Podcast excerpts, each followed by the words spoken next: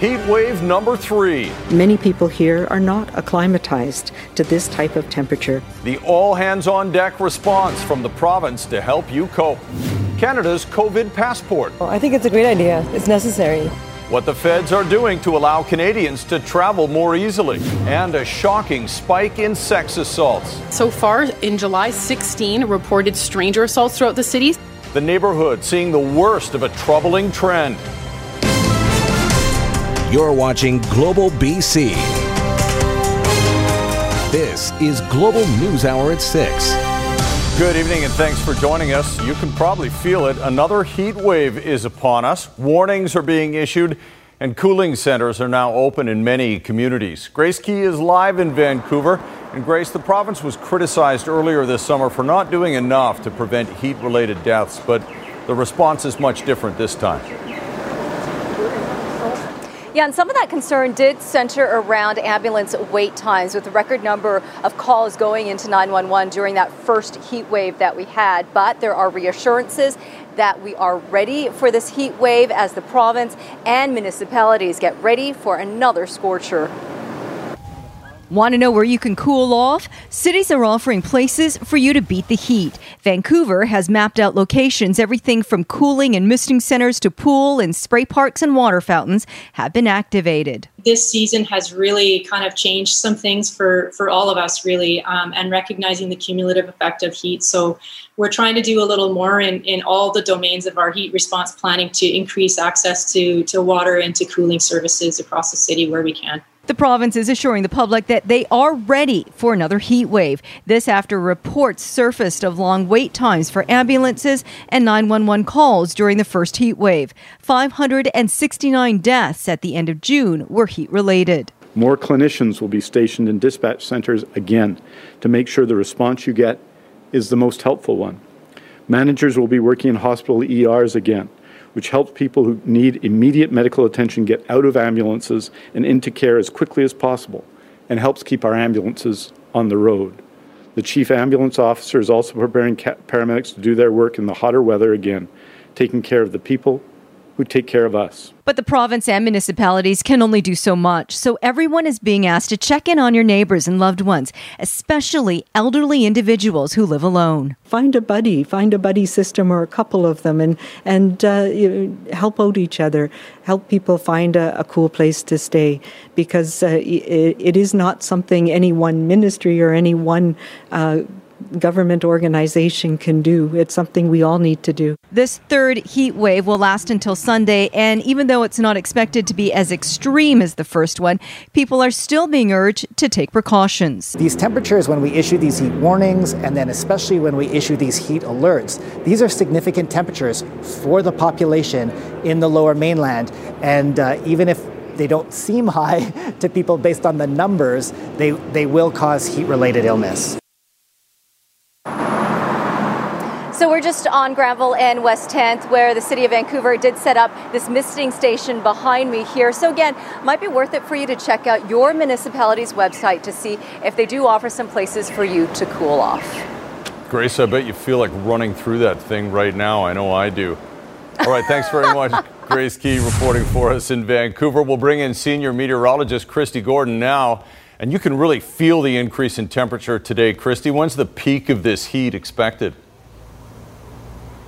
Well, definitely tomorrow we're expecting the peak of the heat, Chris. But bear in mind, uh, Friday and Saturday will also be very hot. And when we get that prolonged heat, that's when it's really tough for our, bar- our bodies. Here's a look at the temperatures for tomorrow, though 36 degrees away from the water in Metro Vancouver, but so much humidity that it will feel like 42 in a lot of areas. Pitt Meadows, out towards Coquitlam, and many other other areas across the south coast, as you can see here.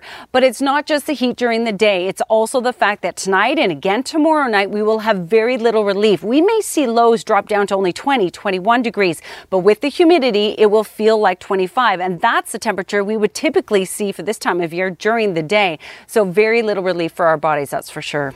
Kicking the sheets off tonight for sure. Okay, thanks very much, Kristi. We'll check in a little later. The heat wave of of course, sweeping over much of BC is raising more concerns about wildfires. Crews are already dealing with more than 260 active fires around the province. And as Emad Agahi reports, the extreme heat is expected to make the situation even worse. On a mid August afternoon, the city of Kelowna is unrecognizable from across the lake. The smoke from nearby wildfires blanketing many areas in the Okanagan. And on Wednesday, the regional district of Central Okanagan confirmed six structures are damaged in the Bouleau Lake area from the White Rock Lake fire. They're large structures, so um, from there they could be homes or barns or garages. The southeast flank of this top priority fire near Okanagan Lake has been the most active this week. This is check stops on both sides of the communities of Westwold and Monty Lake held strong, enforcing evacuation orders for the fire damaged Paxton Valley. This here town, you know, got burnt out, and that pissed me off. Because uh, I used to play out there. There are more than 4,000 firefighters working across the province. Following this week's heat wave, their job is predicted to get even more complicated. BC Wildfire is very much uh, concerned uh, and are prepared to, uh, to fight uh, fires uh, as soon as they're spotted and as soon as they're reported in. If you can imagine the wettest rainforest you've ever been in, times about 10. That's what we provide. It will reduce the ember transfer down to almost nothing as well as stopping the flame. Meanwhile, a northern BC firefighting company that says they can help has equipment in the Okanagan, but is frustrated that it sits on the sidelines yet to be contracted by the government. It will make a difference. It will help stop these fires and it will save many communities. With the destruction to BC's forests now measured at more than 650,000 hectares and counting, it may be time to pull out all the stops. Emad Agahi, Global News. Fire officials are urging smokers to obey smoking bans in all parks, trails, and wooded areas. You'd think that'd go without saying, but here we are. The West Vancouver Fire Department tweeting out a reminder that vaping is also included in that smoking prohibition. Officials say the coils in many of the vapes can become very hot, explode, and cause a fire. Smokers are asked to dispose of cigarettes safely and only smoke in urban areas where allowed. If you see a careless smoker, they advise you to report them. A tragic day on the North Shore as a climber has been killed in a fall from the Lions. Lions Bay Search and Rescue was called out after two hikers on the West Lion reportedly saw someone fall. After an extensive search, the climber's body was located and recovered late this afternoon.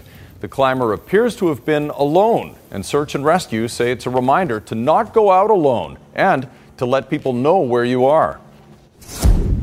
More importantly, to go with someone else, uh, because if you hadn't been spotted just by luck, then we wouldn't have known, you know, maybe even for a couple of days that was someone missing out there. There are no details on the age or identity of the climber. Fully immunized Canadians will soon receive a COVID 19 vaccine passport that can be used for international travel. The digital certificate will include what type of vaccine you received and when you received it. As Catherine Urquhart reports, Ottawa is open to working with provinces to use it as a domestic proof of vaccination tool, too. Dreaming of a vacation in Greece? Or perhaps somewhere else they're demanding proof of vaccination? Canadian officials say that will soon be easier. Yeah, that's a good idea, I think so. It'll be safer for vaccinated people to travel. The federal government is rolling out a national proof of vaccination program. I'm pleased to inform Canadians that we are working actively with the provinces and territories on a secure pan Canadian proof of vaccination for international travel. Proof of vaccination will be digital, involve a code, and be built off the existing ArriveCan app that everyone coming to Canada is required to use. These credentials will have a common design across all provinces. They will include the holder's COVID 19 vaccination history, including the vaccine types, date, and location. All done.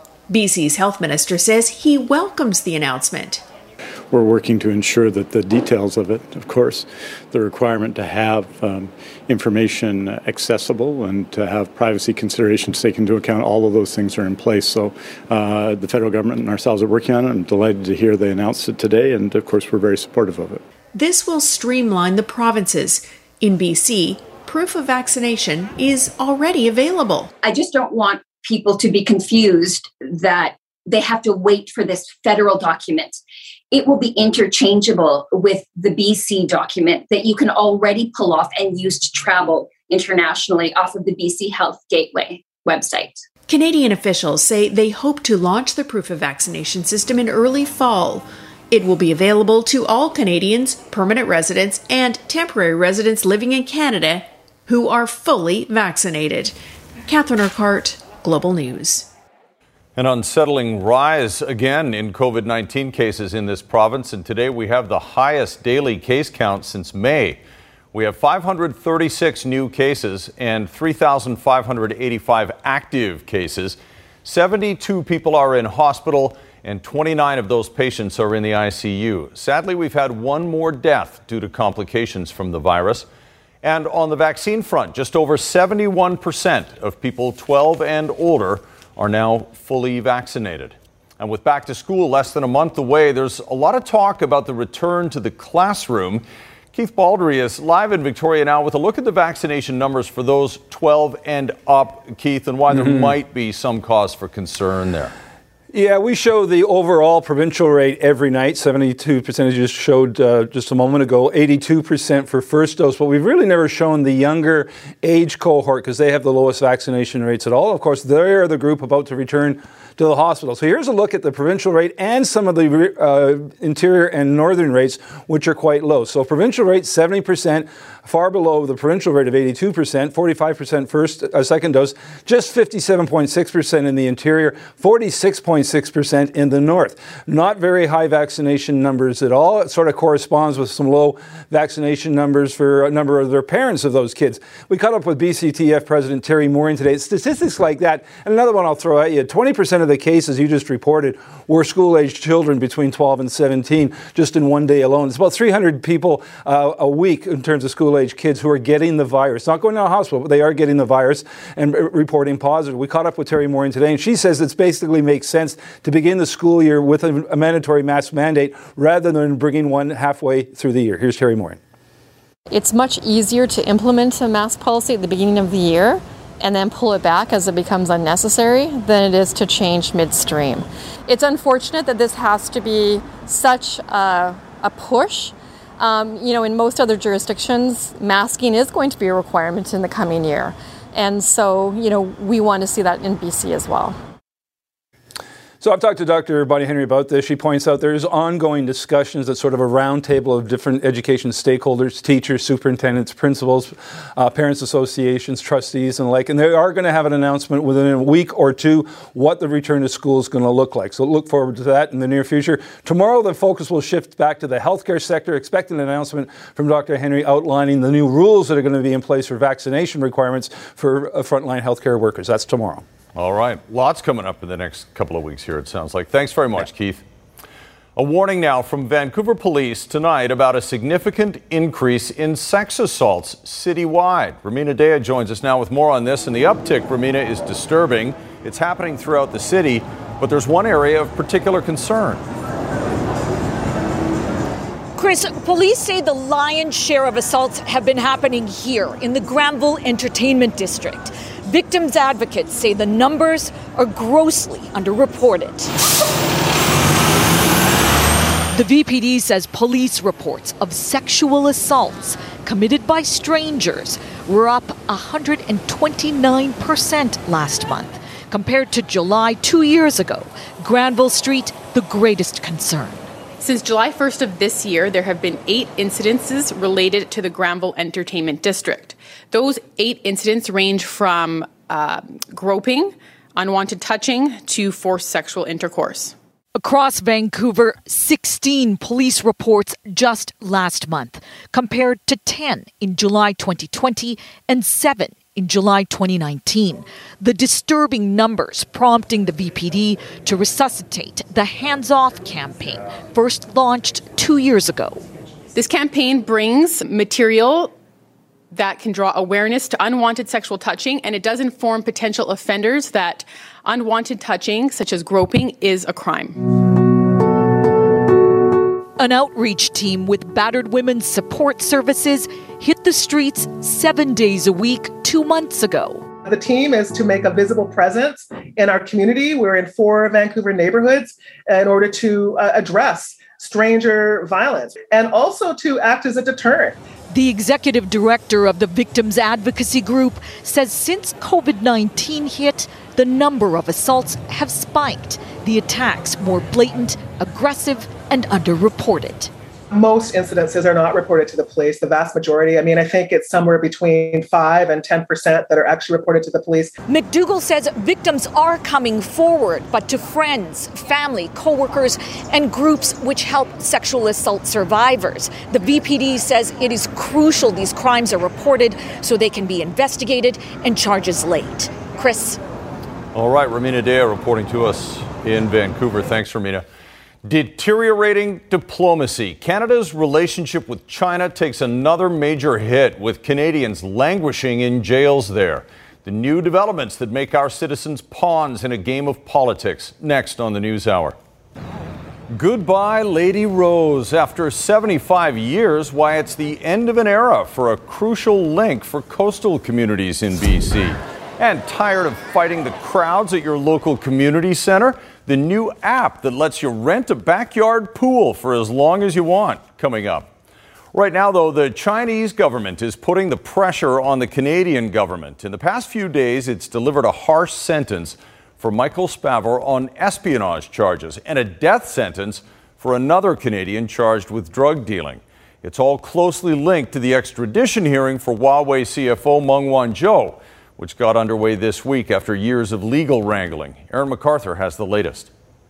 Canada condemns in the strongest possible terms. Aside from tersely worded statements, the Canadian government appears powerless to do anything to secure the release of Michael Spavor. The Canadian entrepreneur has been held for more than two and a half years in a Chinese prison, and according to a court ruling Tuesday, he will spend 11 more years behind bars. He had three messages he wanted to send. One, thank you for all your support. It means a lot to me. Two, uh, I am in good spirits. And three, I want to get home. Legal experts and China watchers agree. The detention and conviction is tied solely to the extradition hearing for Meng Wanzhou in Vancouver. The sentencing ratcheting up the pressure for the Canadian government to step in. By operation of law, the Extradition Act gives the political minister uh, the power to terminate extradition proceedings at any time for no reason. The Chinese government has a history of arbitrary detention as leverage for state to state negotiation. A BC man convicted of drug smuggling also had his appeal of a death sentence overturned this week. Canadian missionaries Kevin and Julia Garratt know how this game is played too. They were held in a Chinese prison while a Chinese national stood accused of spying here. I know the waiting is agonizing, and not knowing is really agonizing. Um, and we just keep praying for them. That's all we can do. At this point, it seems as if the Americans hold the power to finally end this standoff. If they drop their extradition request for Meng, the two Michaels are likely to be released. Spavor's sentence includes a deportation order but at this point, it's unclear if that is for after his sentence is complete. China is playing its cards face up on the table. Beijing still has one more card to play. Michael Kovrig has also been convicted of passing state secrets. No word on when he might be sentenced. Aaron McArthur, Global News. A serious accident at a Burnaby construction site has sent a flagger to hospital today. It happened about 11 o'clock this morning. Witnesses say the flagger was run over by a cement truck. Paramedics quickly attended to the injured woman. She was transported to hospital and is undergoing surgery at the moment. Her condition is unknown. WorkSafe BC is on the scene investigating. The area of Hastings and Ellesmere will remain closed for the next several hours. Still ahead, empty shelves and higher prices. We've never seen the supply chain so congested. Why it costs so much to move goods around the world right now. But first, if you're on the move, the right plan to make it as painless as possible. Next. Delays here in Coquitlam for a two car crash. It's affecting traffic on Brunette at King Edward, where you're down to just a single lane both ways. Welcome to the electric future. Be among the first to reserve the all new 2022 Bolt EUV or redesigned 2022 Bolt EV. Request your reservation today. Visit ChevroletOffers.ca. I'm Trish Jewison in Global One, high above a crash in Coquitlam. The special stories that shape our province, as suggested by our viewers. This is BC with Jay Durant. Real people, real stories on Global News Hour at 6. Brought to you in part by Fortis BC, BC's energy solutions provider. From late deliveries to damaged belongings or higher than expected bills, packing up and moving to a new home can range from a frustrating experience to a nightmare. Consumer reporter Anne Drewa is here with more on why it's buyer beware when you make that move, Ann. Thanks, Chris. Common complaints include damaged or missing items, charges that exceed estimates, and even goods held hostage. The Canadian moving industry is not regulated, and each province has its own patchwork legislation. We asked the association, which represents moving and storage companies, for some tips on how to choose a quality move. Check out Better Business Bureau and Moving Association references. Make sure a moving company has an actual physical address. Ask at least three movers for quotes. You need an accurate estimate based on weight. Get all promises in writing. Find out how and when payment is required. Ask the mover what happens if something is broken or lost and get the extra insurance under basic coverage. A mover's liability is limited to 60 cents per pound for damaged household goods. The extra, called moving valuation, is $10 per pound coverage if you don't get the extra valuation, then you're you're really running the risk of having something happen. We're human after all, and mistakes do happen. You really do run the risk of not getting the value that you think that you should have or the item that has broken. It's like the Wild West out there. There is a lot of moving fraud. So you have to be careful and you need to pick a trusted and reliable moving company Certainly is the Wild West. Now, since the industry was deregulated in the mid 1980s, no moving licenses are required. The Movers Association says it's in the process of trying to add a few more rules to tighten entry requirements and keep the industry honest. It recommends consumers take photos or video of their furniture and other possessions before a moving company arrives, so there's proof in the event the items look different once they end up at your new home. Now, if goods are damaged, document the defects and contact the moving company. This is also where that extra valuation insurance comes in for your protection. If you get no satisfaction, the dispute can be escalated to the Better Business Bureau or Canadian Association of Movers, who will assist in trying to get a resolution. Of course, you can always contact Consumer Matters as well. And if you have an issue for me, you can always email me at consumermatters at globalnews.ca. All right. Thanks very much, Ann. If you've noticed stores near you with empty shelves and delays getting new stock, blame supply chain issues connected to the pandemic. It's hitting goods imported from overseas especially hard. Global's Anne Gaviola has more on the problem and how it could impact you, the consumer. The global shipping container crisis began in mid 2020, and with economies reopening around the world, retail experts say it's only gotten worse. We've never seen the supply chain so congested and expensive.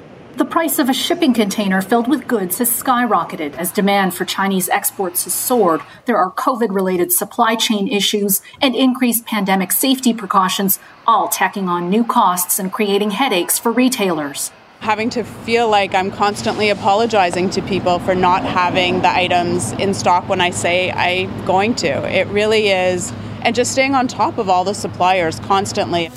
Julie Fass has never seen delays like this in the 15 years that she's been running her Toronto store. She says it affects large items in particular, like furniture coming from Europe and China, local goods too that require parts to be shipped from overseas. I have some orders that were placed back in May or even before then, and now I'm looking at November, December arrivals, which really cuts it close for Christmas, and I've totally lost those summer sales. It's a problem now, and all signs suggest it will continue to impact retailers into the holiday season, which is make or break for many stores. The Retail Council of Canada says it could force retailers to raise prices when smaller businesses can least afford to. Our suppliers have already started raising their prices anywhere from 5 to 20%, to be honest. So uh, we've eaten some of that, um, and I try to eat it as long as I can. Anne Gaviola, Global News, Toronto. Up next, the end of the line for a beloved ferry.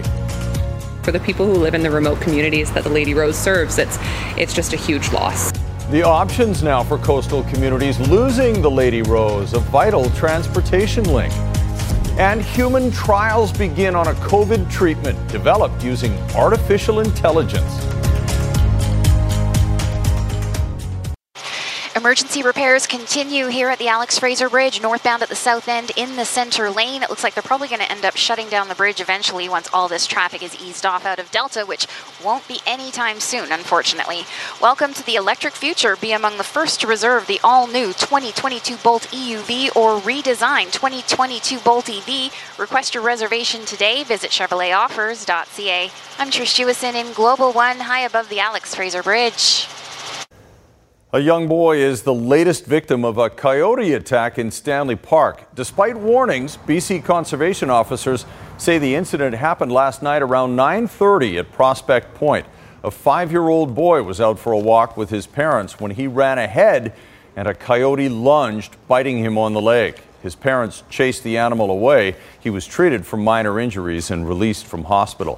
Conservation officers say anyone visiting Stanley Park has to remain cautious. A key piece of the transportation puzzle on the remote west coast of Vancouver Island is going out of business. After more than 75 years, the MV Lady Rose will end its vital ferry service linking Port Alberni with Bamfield and other remote destinations. As Kylie Stanton reports, that's going to have a huge impact on coastal residents, First Nations, and visitors. This warehouse will be completely filled before day's end. For 75 years, this vessel has been a lifeline. Operating every day, taking everything to the remote communities along the Alberni Inlet. You name it, we've carried it. And we would like to continue carrying it, but so be it. On August 31st, the Frances Barkley, formerly the MV Lady Rose, will be tying up for good. The loss of tourism, expensive repairs, and difficulties crewing the vessel, making it impossible to stay afloat. To be honest with you, it's probably one of the hardest decisions my wife and I have ever had to make. We're very worried about what's going to happen when this vessel disappears because we understand what the ramifications will be. Being called a huge loss. The ferry supplies remote communities like Bamfield with everything from freight to groceries, building supplies to mail. Even vehicles have been delivered. But it also serves as a form of transportation to more urban centers. Now, as news spreads, those reliant on the service are trying to figure out their next move. We've always kind of thought of it always being there. So, you know, it is big news. And so we'll you know have to consider how we move forward beyond August 31st. At the same time, the vessel is an icon here and a major draw for tourists. This is just another hit to the industry that's been desperately trying to rebound. A lot of people do visit the community specifically to take that ride, and it just is, it's an incredible attraction. The only other way to access the area is by float plane or this treacherous logging road. And while the province has committed $25 million to improve it, the work is still a long way off. Officials are now weighing in, saying the service is too valuable to lose. Right now, all options are on the table. And so a group of people will be gathering to meet to look at other alternatives or solutions, not only for the short term, but into the long term as well. Sorel would love to see the service continue in some capacity, but as it stands, its days are numbered. And now, so are the reservations. We are unfortunately sold out at our 50 seat capacity, yeah. Kylie Stanton, Global News. The Vancouver Aquarium will be welcoming back visitors on Monday. Capacity at the popular venue will be capped because of ongoing restrictions, and guests are required to book online. Masks are recommended for visitors 12 and older who aren't two weeks clear of their second dose yet.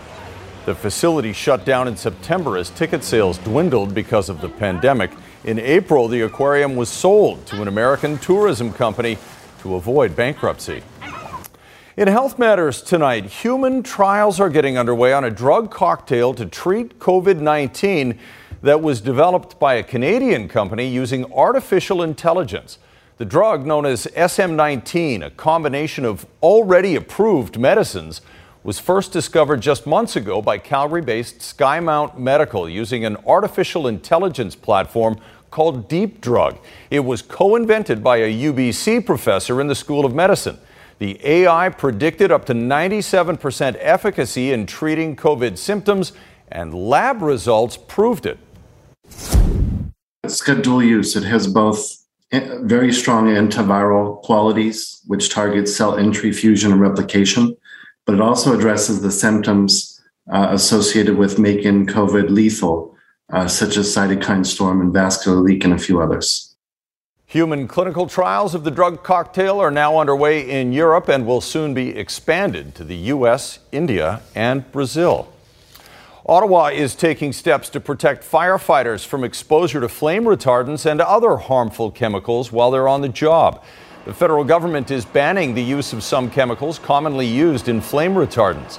It will also support development and use of safer alternatives while also conducting research and monitoring levels of exposure to toxic chemicals. Firefighters have long been calling for change, citing research that shows higher levels of chemicals in their bloodstreams and a prevalence to some forms of cancer. Up next, it's like Airbnb, but for backyard pools. It's a saltwater pool and uh, you have access to the barbecue. The app that'll help you beat the heat and dangerously dry conditions on the Sunshine Coast and what residents are being asked to do to battle the drought. Here's the Wines of BC question of the day. BC is unique when it comes to growing grapes. What is the term that describes a distinct combination of growing conditions? A. Terroir. B. Single origin. C. Cultivar. D. Terrain. We'll be right back with the answer. The answer to today's Wines of BC question is A. Terroir. BC's unique climate, soil conditions, and topography all contribute to the unique terroir that produces outstanding wine. You're watching Global News Hour at 6 gotten so bad on the Sunshine Coast, they're banning the outdoor use of tap water with drought conditions worsening in that area. Chapman Lake is the main water supply to residents on the coast, and it's just one symbol of how bad the drought is. This picture shows how high the water levels were June 18th. Fast forward to today, and lake levels have dropped dramatically in nearly two months with very little rain. The regional district is implementing stage four water conservation regulations. That means residents cannot use tap water for garden hoses, sprinklers, or irrigation. Same goes for pools, hot tubs, and garden fountains.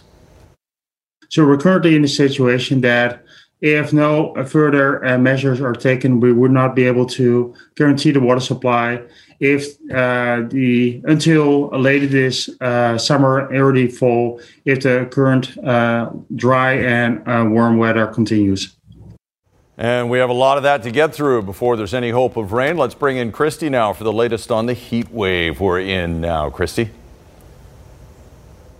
Thanks, Chris. So uh, we talked about earlier how rare it is for us to have sort of three heat waves across the south coast here. Uh, it's tough to quantify that. So what we looked at is the number of days at YVR where we hit 30 degrees or above, just to give us perspective of how rare this is. So when we looked at the data, this is all the way from 1896, the last 125 years, we only had 30 days at YVR hitting 30 or above. Uh, prior to 1925, by the way, we didn't have any. So it gives you an idea of climate change. So the average during that 125 years is 0.24 uh, days above 30 degrees per year. So less than one, as you can see. And we often had days five to seven years without any days hitting 30 degrees. This year, We've had four, and we will likely see one tomorrow, potentially see one tomorrow. So that's quite exceptional indeed. This year has been incredibly hot and just gives you a perspective. And now we've got heat warnings in place for the North Coast, Central Coast inland sections,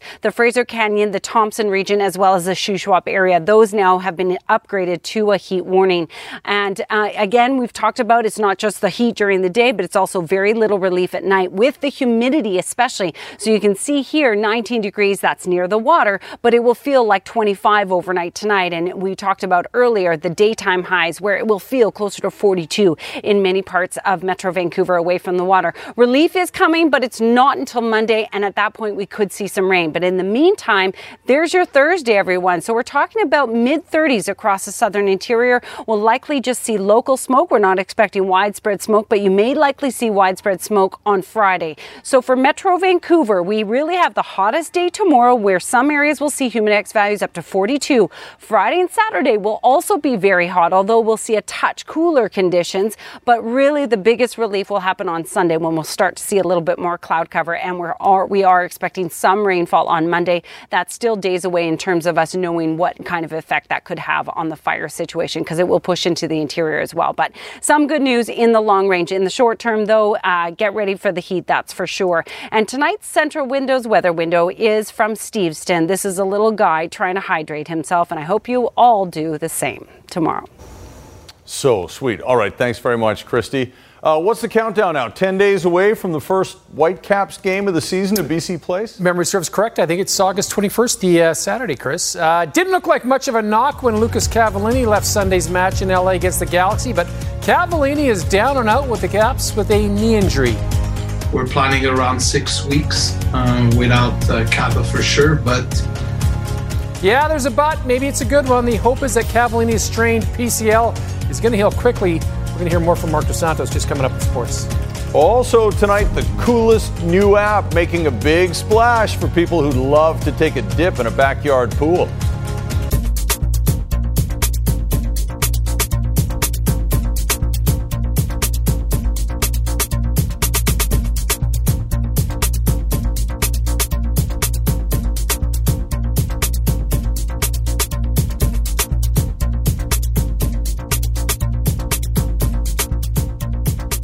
Hey, Janower in for Squire tonight and notes from the Whitecaps infirmary. Not good, not good, Chris. Uh, evening, everybody. Vancouver Whitecap striker Lucas Cavallini went down against the LA Galaxy on Sunday, and now he is officially out for the Caps until September. It happened near the end of the first half of the Caps' 1 1 draw. Didn't look like much at the time. Caps say he started his rehabilitation with the club's performance team, but it's a big loss for Vancouver.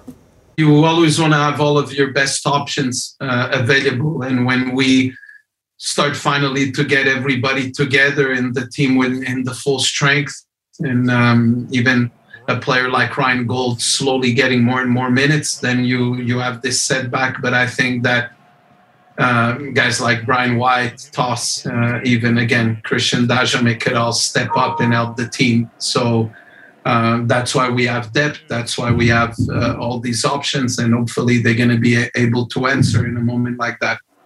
We're planning around six weeks uh, without uh, for sure, but um, I think he could come back uh, earlier if things go well. You know, it's a player with strong legs, um, yeah, strength around his knee, so I think he could surprise and and be ready sooner than we think. Mm, fingers crossed on that one. National Bank Tennis Open is seeing some strong performances by our Canadian women. Last night, number two seed Bianca Andreescu was a second round winner. She was pushed hard, though, by Mar- uh, Harriet Dart. Today, Vancouver's Rebecca Marino was on the court for her second round match. Marino delivered the upset of the tournament on, mem- on Monday when she took out Madison Keys. Marino is Remember we told you the other day? First time that she's made it into the second round.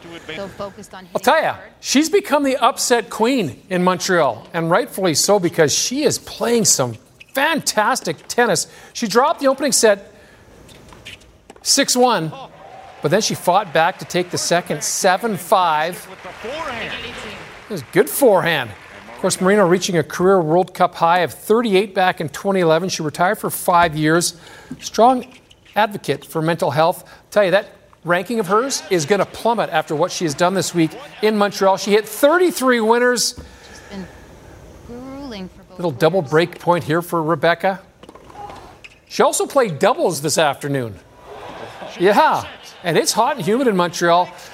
Vancouver's Rebecca Marino is off to the third round. It's another massive upset today. She takes out another top seed. Badosa's gone 1 6, 7 5, 6 4. Doesn't get any easier, though, for Rebecca. She's going to take on number one seed, Aryna Sabalenka, tomorrow. as we get our first men's side of the draw in Toronto. Not a good day for Felix Auger Aliassime or Denis Shapovalov. Both were eliminated today. Auger Aliassime turned 21 last weekend, but double faults early in his match against Serbia's Dusan Lajovic. Too many unforced errors for Felix Auger Aliassime. What a get Yeah, what a get indeed. He falls in straight set 7 5 6 4. Should also mention Milos Raonic pulled out of next week's tournament in Cincinnati due to his heel injury, as did Rafael Nadal. Winnipeg Jets are planning on playing in front of a full capacity building this upcoming NHL season, but there's a catch. All employees, event staff, and fans are going to have to provide proof of full vaccination. True North Sports and Entertainment saying that the majority of their season ticket holders have told them that this is important to them. So no vaccination, no going to a Winnipeg Jets hockey game or any event in their building. And I can confirm tonight the Vancouver Canucks are also looking at similar measures for Vancouver as well as Abbotsford. BC Lions chartered off to Calgary following today's practice. Lions taking on the Stampeders tomorrow night. BC nearly completing that comeback against the Riders in Regina last week. They were down 32 9 at the half, ended up falling 33 29. They did outscore the Riders 20 1 in the second half. All signs continue to point to Nathan Rourke starting tomorrow. Michael Reilly, once again, listed as limited on the Lions injury report. Mike gets better by the day, but it's slow progress. But um, like I said, we have seen Mike throw before really well and um, relatively um, pain free. So I I I'm real careful to speculate, but in my mind, I am fully anticipating Nathan to start, and I'm going to stick with my story. If Mike plays, it's a bonus, and that's really really how I look at it. But it would not be out of the realm of possibility that Mike. Uh, ends up playing some. But I, I we just don't know till he sees our doctor tomorrow and see how that whole process goes. So it's going to be interesting. Lions aren't saying exactly what is causing Michael Reilly's pain. Mm-hmm. We do know that he threw a lot of balls in the first week of uh, training camp. They've been monitoring his pitch count after that, so we'll see what happens tomorrow in Calgary. You can hardly blame him because he was off for so long. You That's want to get thing, back Chris. into it and you want to chuck the ball. But And that's what he did. Yeah. All right, this uh, next story is going to be a good one for you because I know you have a pool. You used to have to jump a fence to swim in somebody else's backyard pool. Now there's an app for that, and that story is coming up next. It's pretty amazing how much the sharing economy has grown. There's Airbnb for your home, Turo for your car.